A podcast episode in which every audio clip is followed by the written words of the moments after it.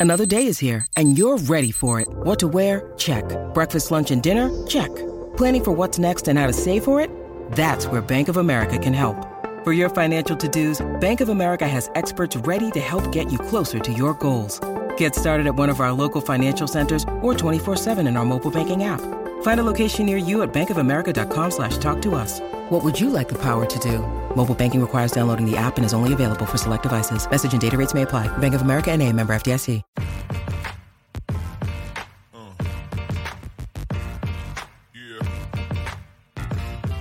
Uh. And what's up? Welcome in GC Live Friday episode of the show, South Carolina versus Clemson, final preview edition as we give all of our final thoughts on this weekend's matchup. Happy Thanksgiving. Hope y'all had a great one. Um, happy South Carolina Clemson week.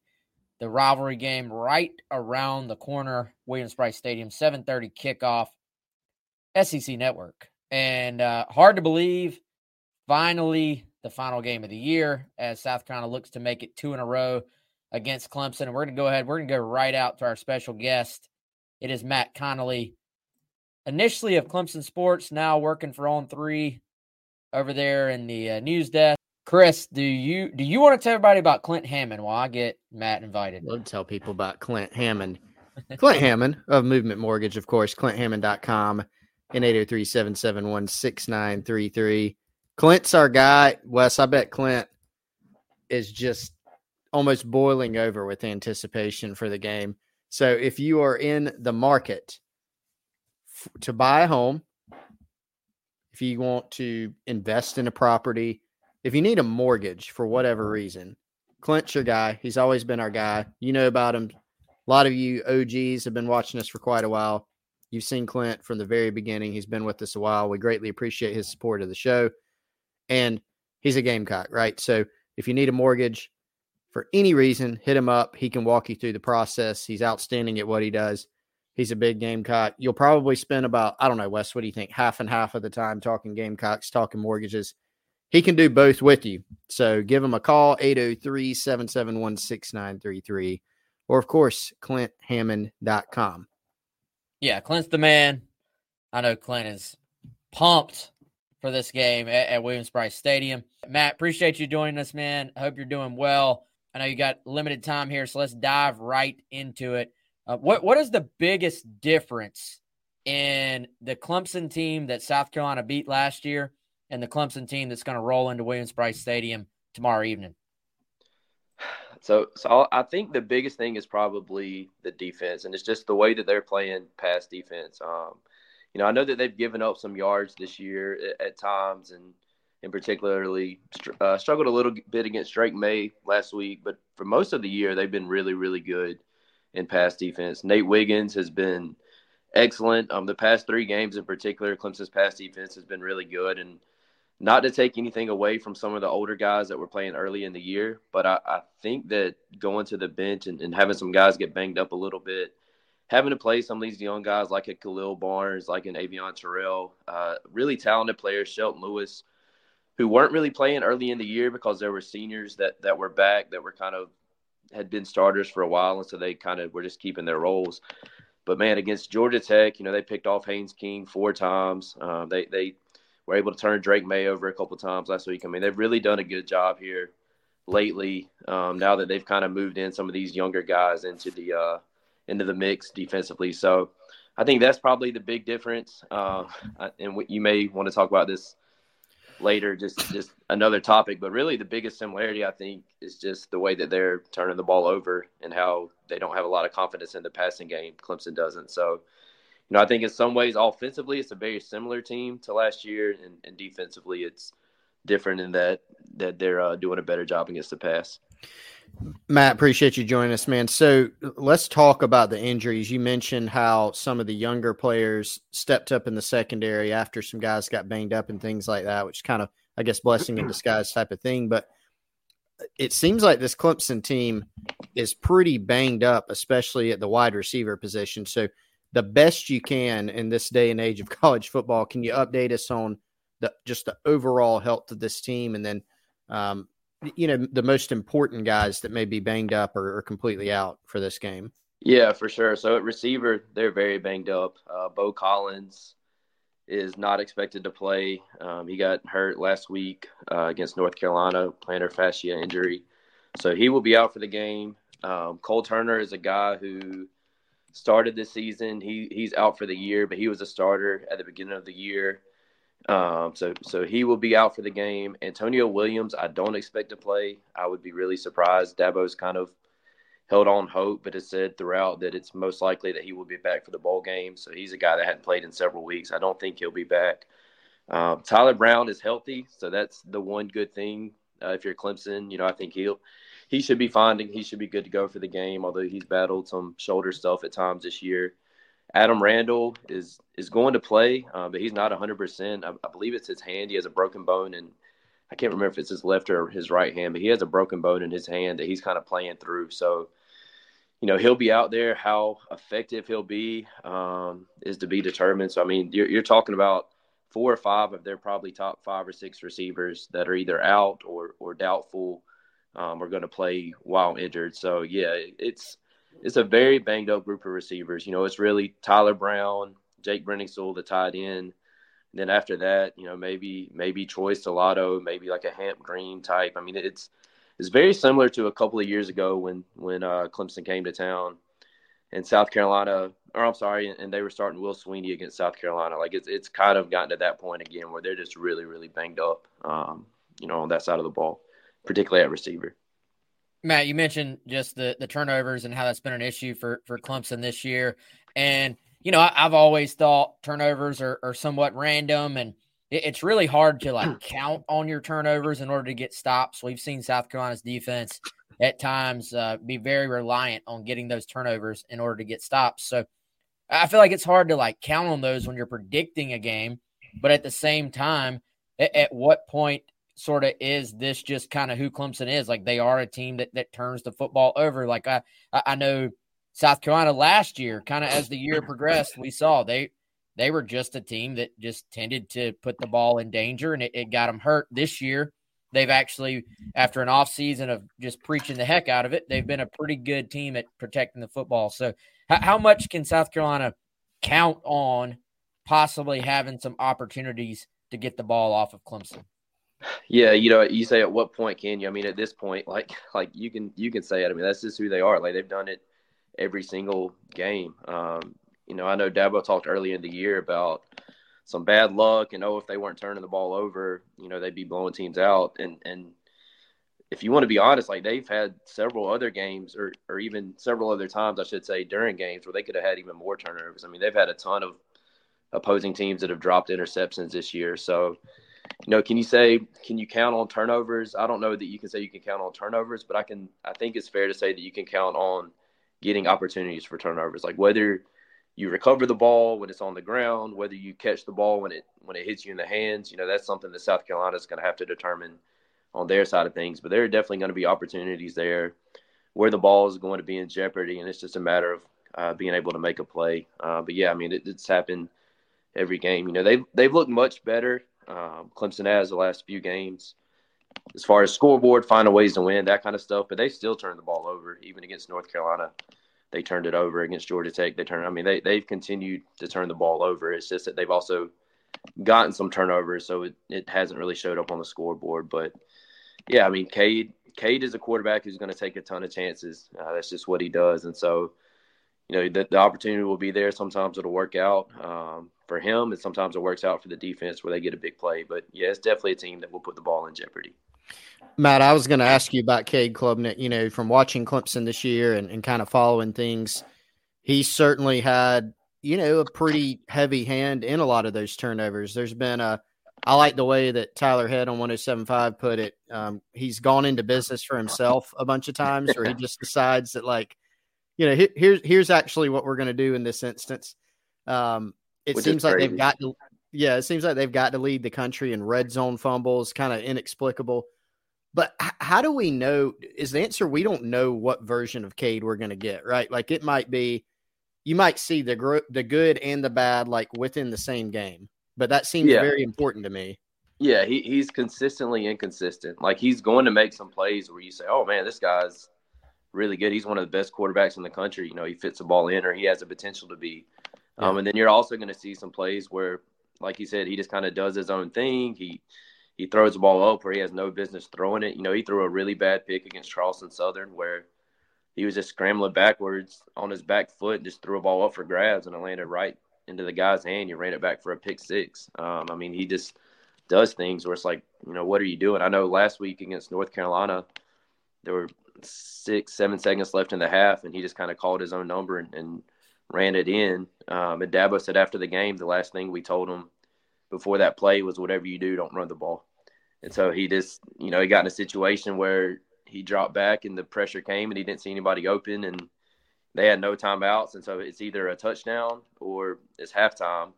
Um, and Dabo said, you know, we told him no matter what, don't run it here. We have to get points on the board.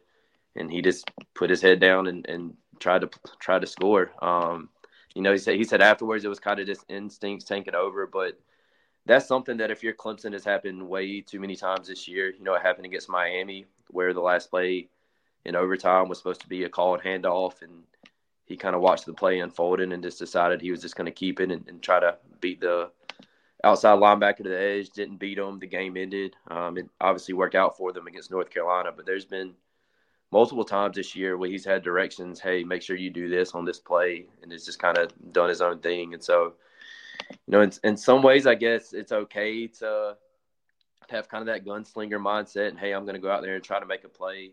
Um, but at the same time, Dabo made it clear after after the North Carolina game that he was he was really frustrated and shook his head several times and it's called it the worst play that's ended up good that he thinks he's ever seen in his life. So definitely uh definitely something that that Clemson I think the coaching staff just wants to him to kind of trust the game plan more, do what do what they call that kind of stuff. Um, even though it worked out against North Carolina because there are several times this year it hasn't and it's really not that they're one to one comparisons on skill set, but um, it, it kind of reminds me a little bit of Devin Leary last week against South Carolina. Like he he had some throws on third downs and, and some not on third downs, but he had some like big boy NFL throws in that game where you're just like, man, South Carolina had pretty good coverage on that play, and he just fitted in there. And then he had some other plays, uh, of course, the interception to worry, but there were some deep ball misses. There were some um, really Carolina had a shot at two, three other interceptions, maybe. So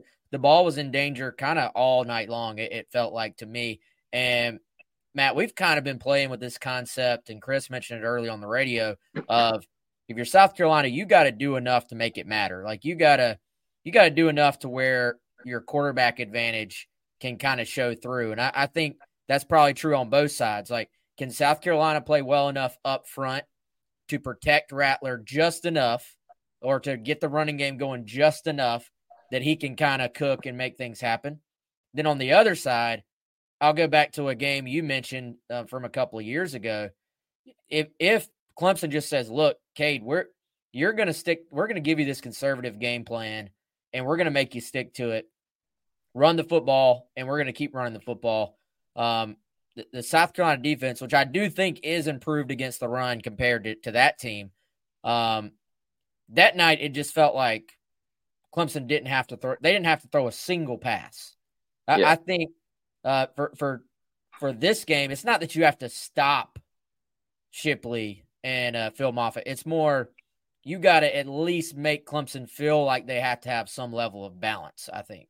Yeah, and I've seen a lot of Clemson people kind of referencing back to that that game two years ago, and it was just such a different game to me in that like Jason Brown was your quarterback for South Carolina, or Zeb Noland I think came in at some point. Like there was just no threat at all, really the entire game that South Carolina was going to do anything offensively. I don't think South Carolina had confidence. Clemson obviously had no confidence that, that they were going to be able to do anything. You know, I think this is different in that South Carolina does have playmakers. Obviously, Xavier Legette. Uh, they have a quarterback advantage with Rattler, who I think when he's had time this year has been as good as about anybody in the country. So I do think it's different in that regard. Where I, where I think it's similar is that if Clemson's able to control the ball on the ground, and if South Carolina can't get stops, and it's still like I still don't think South Carolina is going to make enough plays in the passing game to where um, they're going to get into a shootout with Clemson if they can't stop the run. Like I think that they're going to have to get some stops, force some turnovers, and try to win a relatively low scoring type close game because if you're just letting Clemson run up and down the the field the whole game uh, without having to to pass the ball to really make plays, I think you're going to be in a long night for South Carolina. I just don't think that they're going to be able to score enough um, on Clemson's defense to keep up if it gets to type uh, a high scoring type of game.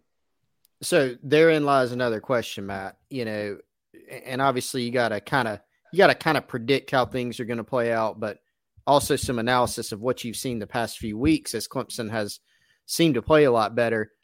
You know, is this team built to run the football really well? We saw in the Clemson Carolina game last year, Will Shipley had, I think, over eight yards of carry.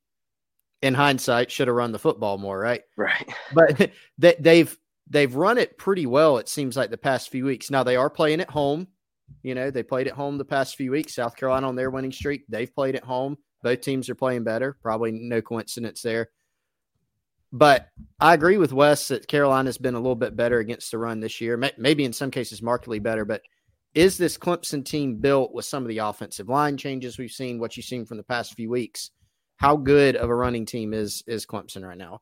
I think that they've improved and that. I think I think part of it is they've gotten like less complicated and, and they were doing a lot of like let's pull a guard here and, and you know doing doing different things in the running game and I think that they were having missed assignments because of that. They were allowing people to shoot the gaps and they've kind of just lined up and just tried to say, Hey, we're gonna be more physical and just run it at you and stop it if you can lately. And that's worked out better for them. Um, but I mean there are times this year, you know, if, if you go back and watch like the Miami game, for instance, even NC State, there were times where it was just a wasted down. I mean, they at one point I think that they had 35% of their runs had gone for one yard or less, um, which is just not a good set at all. I think it was close to 50% uh, of, of, first down runs were like for one yard or less. So at one point this season, and that was I think after the NC State game when I, I checked that stat. So at one point this season they were really struggling. The last three games they've been better. Um, so you know it's hard to say. I mean, I, I you know I think that that certainly at times this year they've been able to run it really really well, but there are also times where they've struggled to to get anything going into the running game, and so you know it's. I know it's not a great answer, but it really just kind of depends on which team shows up and how they sure. how they show up.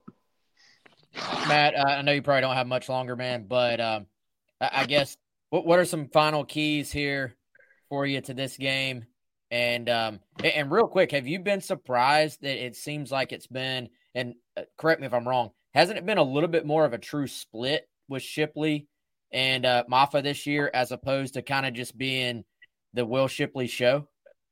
Yeah, it, it, was more of the Will Shipley show early in the game or early in the season, um, and and then he missed the Notre Dame game, and Mafah just came in and ran all over Notre Dame and, and had the best game of his career um, over well over 100 yards. Um, so he he really won the Notre Dame game for him. Now he did fumble in the end of the game with like two minutes left to give Notre Dame like Clemson was about to nail the ball and, and the game was over.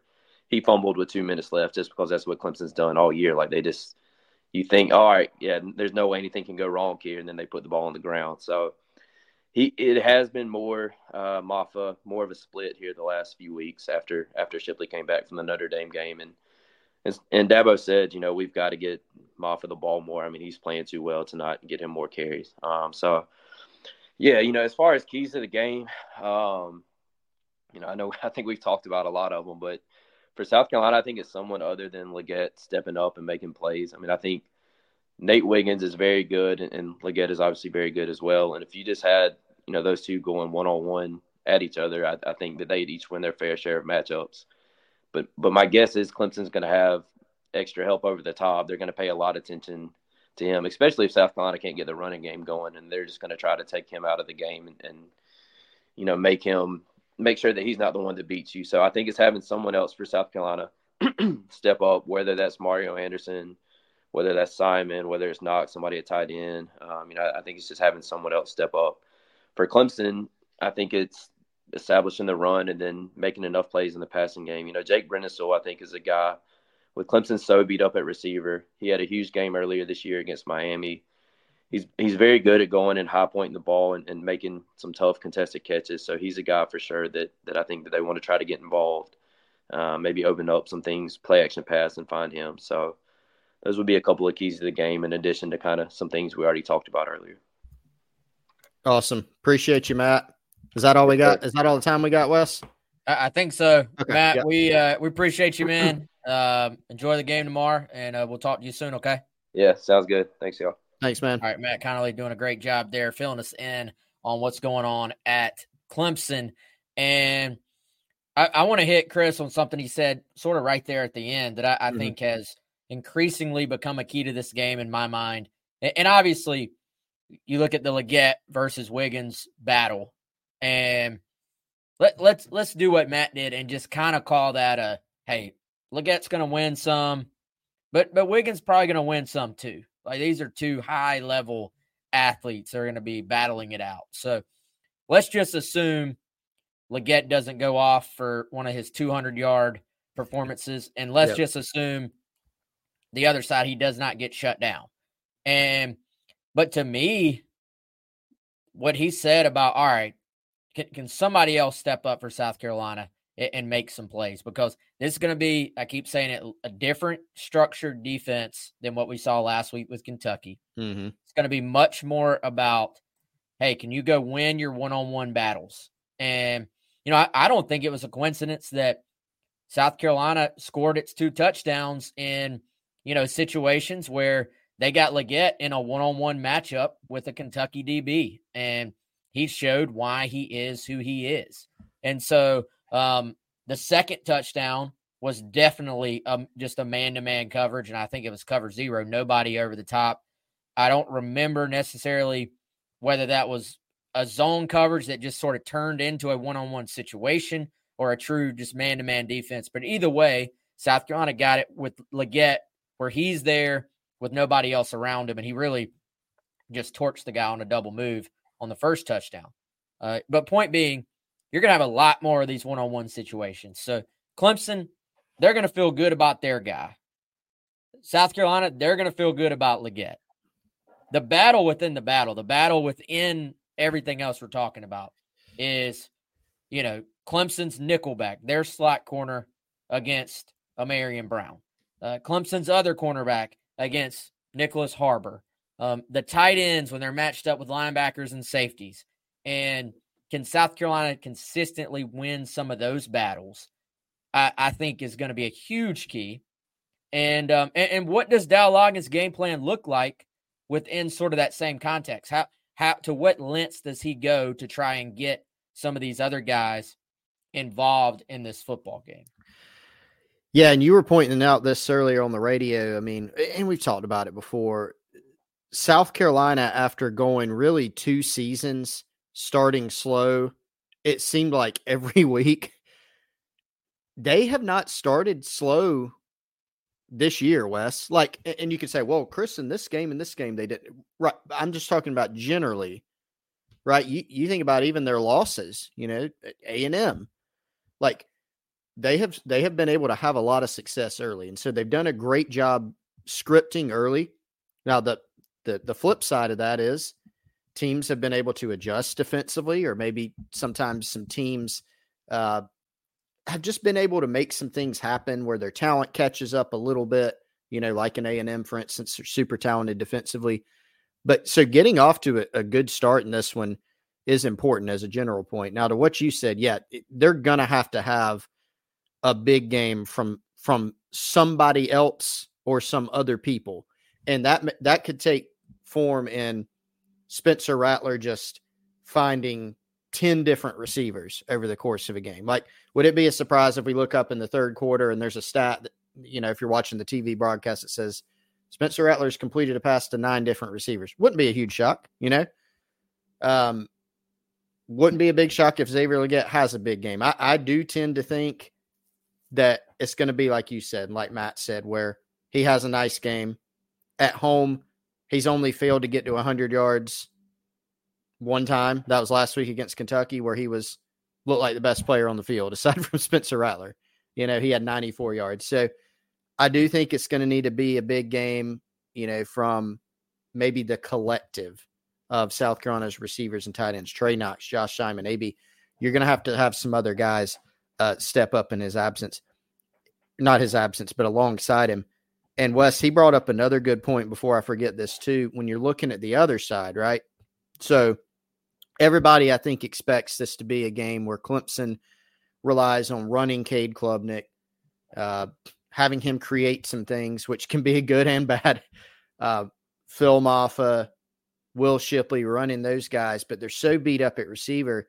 The player he mentioned, Jake Briningstool, really good tight end. I mean, guy plays with an edge. He's a good route runner. He can catch the football. He's a big time weapon in the red zone. And I think he's going to be a critical player for South Carolina to try to slow down because what he may do is be able to occupy the nickel or occupy a safety who's down in the box and hit you with something Matt said, play action, right? Because you're if you're we expect South Carolina to devote a lot of resources to the run in this game. Briningstool's a guy that can hurt you in, in a big way if you let him. So I just wanted to make sure we mentioned that before I before I forgot. great point by Matt. Yeah, some some good stuff to chew on there. By the way, y'all, I'm not going to get too far off topic, but Iowa and Nebraska currently, as we broadcast live, 10 to 10 with four minutes to go in the third quarter. So they are one touchdown away, depending on where you got the line at, from going over on um, what was, according to reports, this 25.5 point over under as low as 24 and a half on at least one sports book. The lowest over under in college football history. Which I, I that doesn't that doesn't pass the smell test to me. I don't know. Maybe, maybe they didn't have gam. Were they not? Did they not have official lines? Surely back in like the days of the forward pass not existing yet, you had some. Yeah, you know that's what came to my head, but that's also the era where you look back in the record books and you're like, you know, Cumberland College beat Georgia Tech 300 to nothing, you know, and you're like, well, they didn't even pass the ball in that era. So, yeah, that that game, what, woo, offensive explosion, Wes. I'm about to turn that game on here while we uh while we talk, so I can keep tabs on it. Yeah, we got a 10 to 10 battle right now. Nebraska just punted it back to Iowa. Um, I think Nebraska is favored in this game, by the way, despite Iowa being nine and two, which is crazy to me. Um, anyway, so getting back to this game and, and some keys and some stuff like that. You mentioned the fast start. There would be and I made this point earlier, man. If you go into a game and the, the best thing you can come up with for the reason a team is going to win is, oh, the crowd's going to be loud.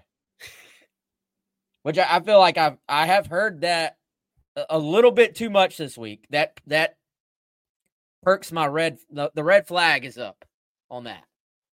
Um if that's your best shot. And obviously we we've seen it, and I'm guilty too. We've seen Williams Brice at night in November be a scary place to play. And so is it a factor? Absolutely.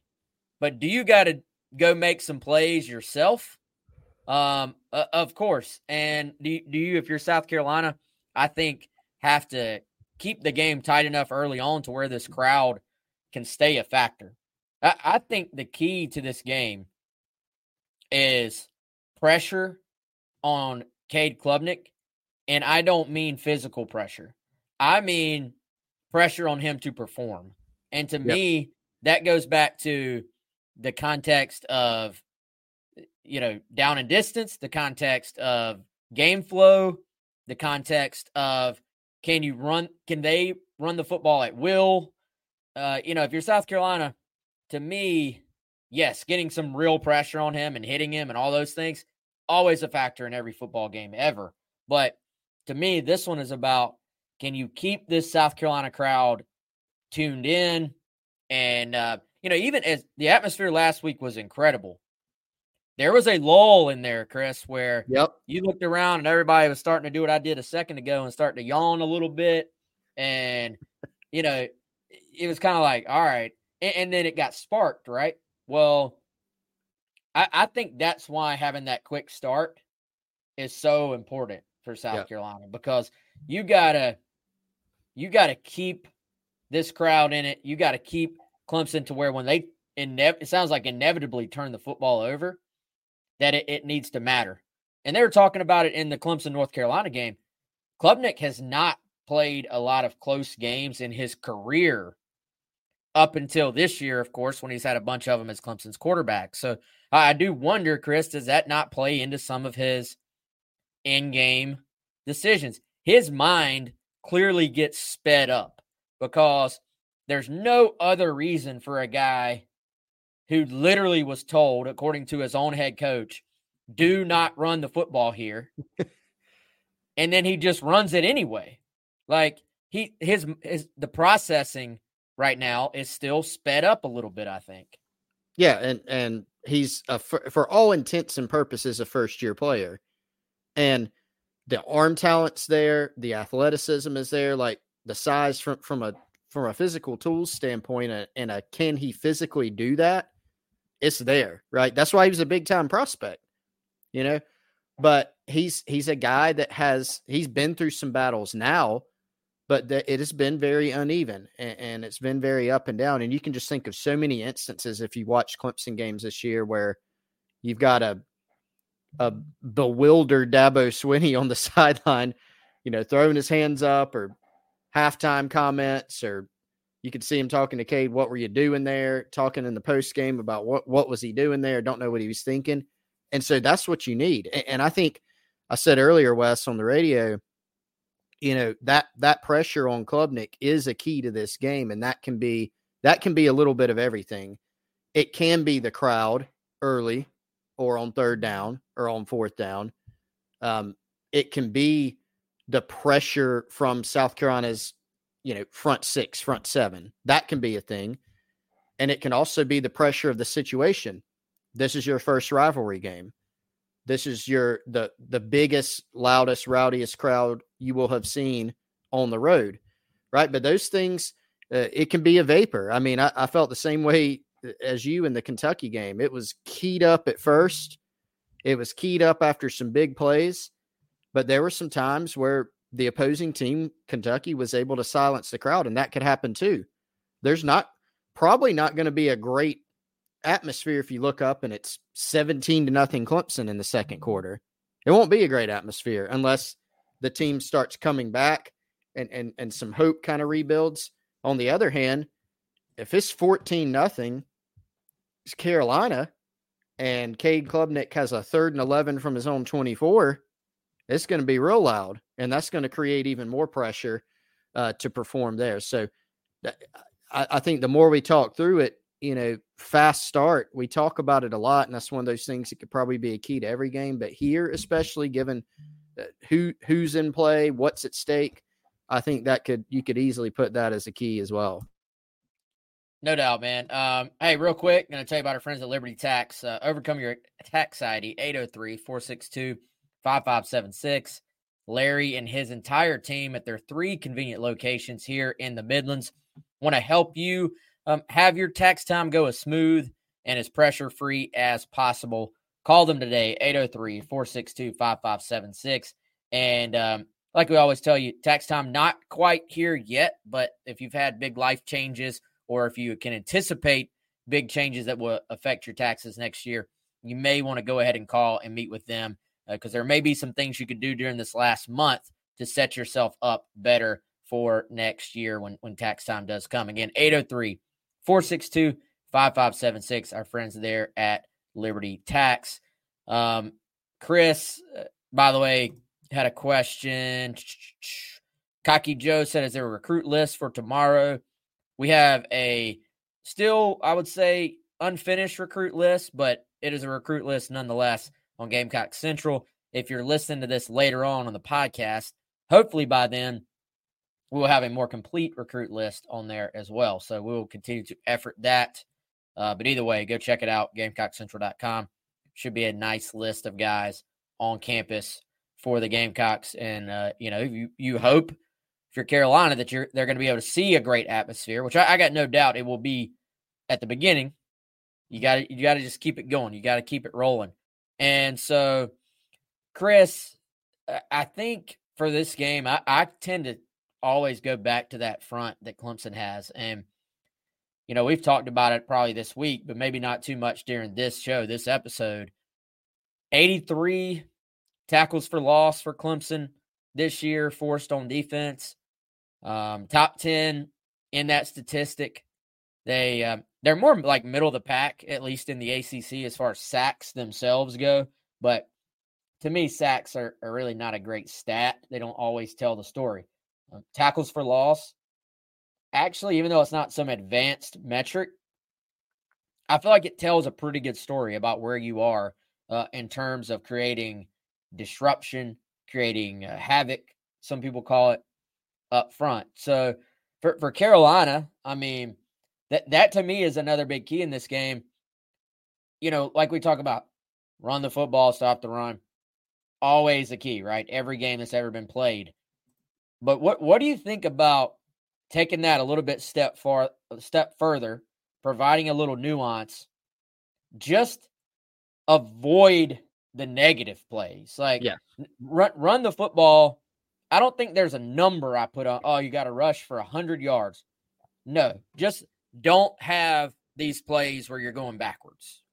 I totally agree. And, and run the football is not a key to the game for me. Um, now, if South Carolina, you know, let's say the the a very unexpected thing happens and we're sitting here on Monday, Wes, talking South Carolina ran for 200 yards. They, they will have won the game, I'm pretty sure. You know, but we don't expect that. And um, I don't think South Carolina's built for that. And I don't think this matchup with who they're going against, uh, they're not built for that either. I mean, Clemson's got I mean, Peter Woods, who's former five star, one of the best young defenders in the country, didn't even start for them last week, right? He can come off the bench. They've got a pretty deep group. They've got a good group probably two of the best linebackers in the country, or maybe the best linebacker tandem that South Carolina's faced this year. Um, and they're playing better in the secondary, right? I mean, they, they've got they got some guys on this defense, so that is the bigger thing for me. And it is a it is not a great on paper matchup, Wes, because you have a Clemson team that's forced a lot of tackles for loss and negative plays. You have a South Carolina team that's allowed a lot of tackles for loss and negative plays, even in the Kentucky game last week. Spencer Rattler took an 18 yard loss on a sack that knocked the Gamecocks out of field goal range. Xavier Legette lost 17 yards on a run, right? Now, I'm sure those are things that those two veteran guys who are South Carolina's best players, they were pointed out on film, and you're going to try to correct those and, and go into this week knowing that that's a, a point of emphasis against a very active, very talented defense. Uh, but nonetheless, you don't want to be in third and 16 against these guys. You don't want the procedural penalties that hampered you against Kentucky at times. Uh, you got to be able to, like, like a, a gain of one is actually okay in some instances. You just don't want those big negative losses. That is what they have to avoid. And if they can only have a few of those in this game as opposed to 9, 10, 12, their odds of winning are going to be a lot, lot higher. Did you end up getting this game on, by the way, Chris? It's on. Checking it out. Yeah. It, it, wow. Y'all, y'all need to turn it on if you're if you're listening to us live. I'm like fascinated by this all of a sudden. But I've heard of the turf monster coming up and tripping people.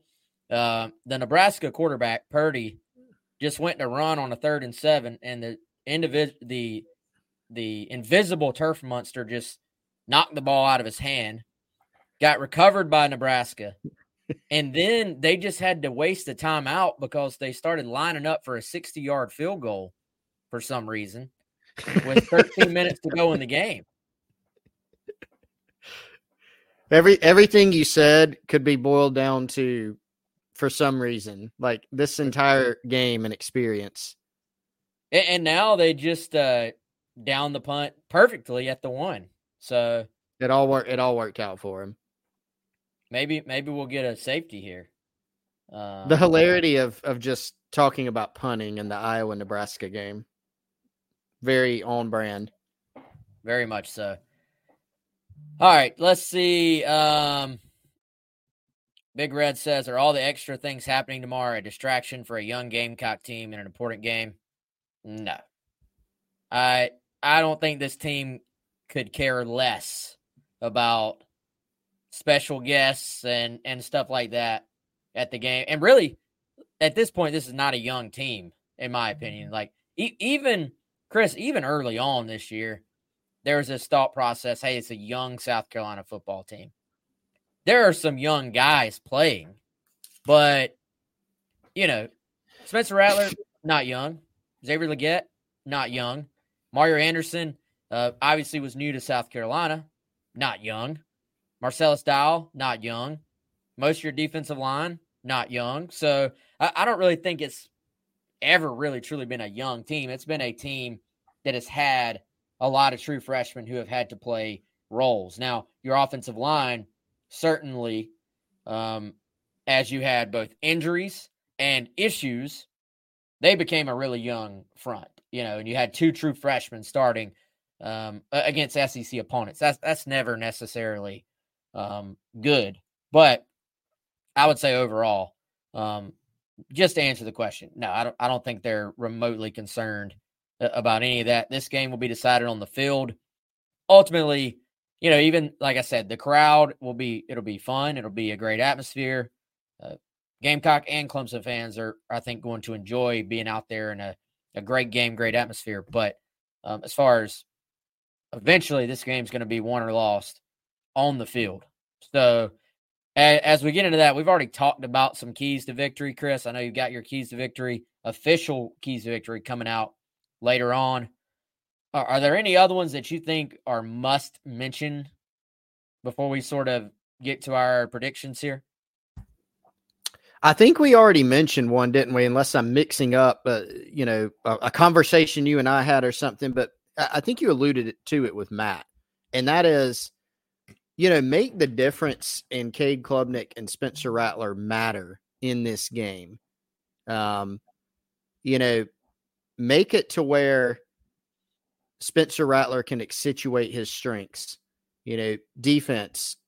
Don't give Cade Klubnik a free pass, right? And keep this game, you know, close enough, or frankly, the even better option would be have Clemson playing catch up and and and keep that pressure on them to where you're then making um, that difference show through. You know, Spencer Rattler, you don't want this to be a game where you said, "Man, Spencer, he put up," you know, kind of like the North Carolina game, right? Offense only scored 17 points. Spencer was a warrior. He kept getting hit. He got up. He took care of the football. He made some big plays, but overall, you're just not productive enough. That's not what you want, right? Spencer was actually great against North Carolina, but it didn't matter because defensively you didn't get enough stops. Offensively, you couldn't protect him enough. Right. So that negative play prevention. And then of course, Wes, I think I think we hit on this, you know, the turnover margin, right? So um, both of these teams have been really good. I think they both in the past three games have nine forced turnovers. To be fair, uh, I know people don't like fair during rivalry week. It's just bash everything Clemson, but you know, Clemson's played a tougher schedule over the past three weeks at home than South Carolina has at home. Both these teams playing their best ball at home past three weeks. They've gotten on the right track with turnovers. South Carolina has been really, really good taking care of the football offensively. So you got to continue that. And then you've got to not hope. Hope is not a strategy. Like you said, you don't want to rely on a team gifting you turnovers, even though Clemson seems to do that pretty well go out there, force the issue, create some turnovers, win the turnover battle. If the Gamecocks can do that, Wes, and they do all three of those things, uh, it has a chance, I think, to be a really, really good night. By the way, I hate to keep going back to this, but the best thing in the world almost just happened. Iowa's quarterback got stepped on, handing the ball off, uh, backed up into their own end zone, and almost fell backwards into a safety, but somehow handed the ball off while falling down. So um, just had to complete that sequence for everybody. Turn turn this game on seriously. Like it's it's not good football, but it is very entertaining football for for many many many reasons. But um, do what, Chris? I saw it. He just flipped the ball to the guy. Yes, some, like it wasn't even a handoff. It was uh, I'm falling down and let me throw the ball was, up in desperation. uh, reverse hand backwards flip somehow. Um, and there's two dudes in the stands wearing shirts that say punts, which is awesome. so awesome. Anyway, back to back to our game. Dude, I'm sure I'm sure we're missing something that's going to be important. Um, We talked about the front quite a bit for Clemson. Jeremiah Trotter, though, oh my gosh, this guy, stud. I um, I do I do want to go back to one point real quick. Dow Loggains and his game plan. Like I'm fascinated to see what he's going to come up with. Yeah, we we know those quick throws to the outside have been an extension of South Carolina's running game, and you know, I, I, think when you play a team that's playing a lot of zone, when you're playing Kentucky, those plays, you have a little bit more room sometimes to kind of throw those passes out there um, and get maybe a couple of yards. But then you see those zone defenses kind of come up and their whole thing is like, oh, come tackle you and keep that as a two or three yard play. I feel like when you play some of these man teams, especially aggressive ones, those quick throws either become like negative plays, like they get just completely blown up, or a guy sort of gets picked or, um, you know, kind of just taken out that's in coverage on that particular receiver you're throwing the ball to or running back you're throwing the ball to. And they can become big plays. And, uh, you know, I, I would imagine, Chris, we're going to see quite a bit of South Carolina do some of those plays that I guess, I guess you still call them screens, but we've seen them get the ball out real quick to like Josh Simon, where it's designed that he catches the football in the flat, like at the line of scrimmage, but then you instantly block the player who was trying to cover Josh, eh, you know, one on one. And, um, you know, we've actually seen a couple of those where it was kind of close in terms of possibly being an offensive pass interference. And we saw South Carolina run a, a quick um, sort of throw into the flat, a swing pass last week. And um, it was designed for O'Mega Blake to to block the guy who had Mario Anderson in coverage, and it ended up being a blindside block. So I feel like you got to be very careful on those, but those will be in the game plan. Like those will be a big part of it. I'll be curious to see what little tweaks have been put in by Loggains to try and give South Carolina some room on those plays. Like, remember the beginning of the North Carolina game? South Carolina's throwing quick balls to the outside, and North Carolina's just just getting off blocks, making hard hits in the perimeter, and it was just the same as if you had ran the ball for for nothing, basically. So that will be a key to me.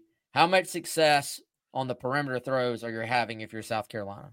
Yeah, North Carolina in that game was, you know, making one-on-one tackles and getting off blocks, and we've seen a lot of inconsistencies. I think Wes with perimeter blocking uh, for a team that is not great at just lining up and running the football. South Carolina is not that.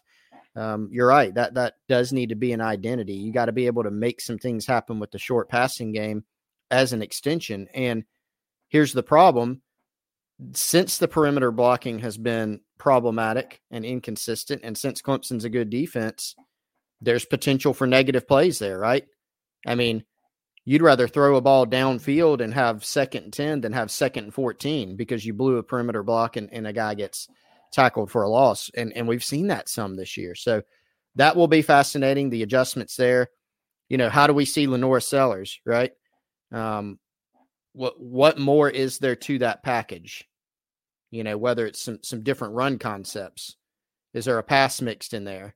I feel like we'll see Sellers, especially in the short yardage situations. Um, that'll be another schematically that may be one of the more fascinating things to me but yeah the, the initial game plan where south carolina's been really good can they come out can they score early and force clemson to kind of play up to them um, that'll that'll be fascinating, and that'll obviously be critical to this game. Yeah, for sure, man. All right, so before we close it out, Chris, uh, let's tell everybody about um, our friends at Bird Dogs, and um, we've not told you about Bird Dogs this week, and so head on over to birddogs.com and uh, I, this deal honestly may be going out of here soon. So go ahead and get it while you can. Um, birddogs.com slash gamecocks. And uh, when you make a purchase there, um, I'll, I'll just leave the legalese to whatever it says when it pops up. Because again, um, this, this deal may be going away soon. Go to birddogs.com slash gamecocks. And when you make a purchase, you um, hopefully we'll still get something free. But either way, Chris, we've been rocking the Bird Dogs shirts, the Bird Dogs shorts, and um, I thought Bird Dogs was just a shorts company. I've fallen in love with their polo shirts, and um, they have joggers as well. They're what, whatever it is that you're into as far as um, whether it be clothes that you wear more in um, athletic settings or in more professional settings. Bird Dogs has got an option for you. Yep, I got the pants on right now, Wes. Honestly, a little, little chilly outside this morning. Super comfortable, nice enough to wear out. The hat also, don't forget the hat, really good. I know we both love the polo. Bird Dogs is outstanding. Did had never worn them before uh, we were able to partner up with these guys. So make sure you support them. Birddogs.com. See if the promo code Gamecocks does anything for you, and see what you can find out of their store. Great stuff from those folks. All right, uh, let's close it out, man. Final prediction, Chris. What you got? Picking the Gamecocks in a narrow one, Wes. Uh, if this was in Death Valley, whew, I'd probably, I'd most likely uh, be picking Clemson. It is at home. Both these teams have been a lot different, I think, home and away. Again, Williams-Brice Stadium crowd at the outset is going to be loud. That may have an effect on Clemson's offense at the beginning. It's going to be up to the Gamecocks, the actual team, to make sure that that home field advantage can ring true. But I see South Carolina doing just enough. Points are going to be hard to come by, but I've got a three point win for the Gamecocks, and I believe I picked 27 to 24 in this one.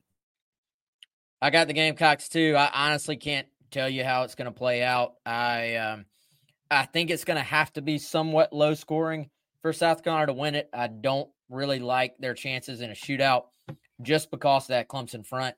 Um, although there is a world where where maybe Rattler just gets hot, South Carolina's able to throw it around, and uh, they get just enough from the running game where they can put up some points. So can't completely rule that out, but for the most part, I think it's got to be a twenty something to twenty something win if South Carolina is going to win the game. And I've got it at 24 23, another one point game. I actually had a one point game in my prediction last year, so I'm going to stick with that. And um, sorry, y'all, I'm so distracted by Iowa, Nebraska. Um, it'll be it'll be a good day for the Gamecock fans, obviously, if that ends up being the case. So, um, also, I'm gonna be honest. I'm not going to tick y'all off for a game that I think is is going to be close. So it's a homer pick. We'll see what happens. And um, I think I bought it when we were talking about the four for four uh, finish to the year. There you go. Uh, I guess a month ago. So I got to stick with that, right? I think I sold it, but I gave my room, of course, in typical fashion. I said I could wiggle out of it, but we didn't readdress it. Uh, but I guess I am buying it now because they have a good shot to make it happen, and I think it'll happen this week. So we'll see what how it goes. Yep. All right, y'all. Hope y'all have a great Thanksgiving. Hope y'all um, have a great weekend, and um, we're gonna give y'all time to go watch the final eight minutes of this Nebraska Iowa big time matchup. So for Chris, I'm Wes. We appreciate each and every one of you. We appreciate all of our sponsors as well. Go check those out. Check those guys out and support them because they support us. Um, all right. We'll see you all Monday. Have a good one.